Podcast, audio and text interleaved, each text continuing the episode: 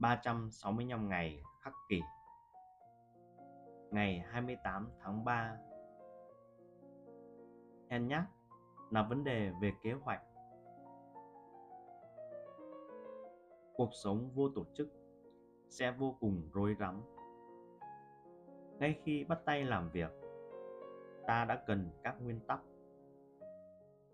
Tôi nghĩ bạn sẽ công nhận rằng không điều gì đáng xấu hổ hơn, thái độ không kiên định, luôn luôn dao động và bỏ chạy một cách hèn nhát. Điều này sẽ xảy ra trong mọi việc mà ta thực hiện.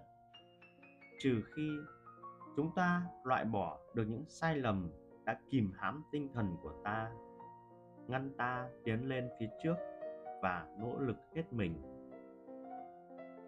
Trích những bức thư đạo đức của Seneca. Đối thủ mạnh đã vượt qua bạn từ lâu và bạn không bao giờ có cơ hội lội ngược dòng. Bạn tham gia một buổi họp kinh doanh, gặp phải một tình huống không ngờ tới và mọi thứ trở nên tồi tệ. Một cuộc trò chuyện tế nhị dần leo thang thành một trận đấu khẩu lớn tiếng.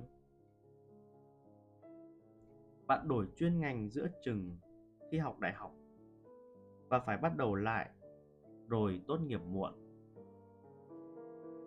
Bạn có thấy những việc này quen quen không?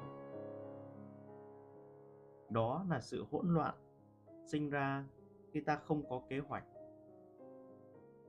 Không phải vì kế hoạch là một thứ hoàn hảo, mà vì những người không có kế hoạch sẽ dễ choáng ngợp và gục ngã như một đội quân lại không có người đội trưởng quyết đoán. Huấn luyện viên từng chiến thắng trận Super Bowl Bill Walsh đã tránh được rủi ro này bằng cách viết kịch bản sẵn cho các trận đấu của mình. Nếu các cậu muốn ngủ ngon vào buổi tối trước ngày diễn ra trận đấu. Ông nói trong một bài giảng về lập kế hoạch. Hãy thiết lập sẵn 20 lượt chơi đầu tiên của các cậu trong tâm trí từ đêm trước đó. Khi ấy, các cậu có thể bước vào sân và bắt đầu chơi bóng mà không cần phải căng thẳng bạn không cần quan tâm tới việc đối thủ đang dẫn trước một vài điểm hay họ gây ra bất ngờ nào đó. Những việc này không liên quan đến bạn và bạn đã có sẵn kế hoạch hành quân rồi. Đừng cố gắng tùy cơ ứng biến. Hãy chuẩn bị sẵn một kế hoạch.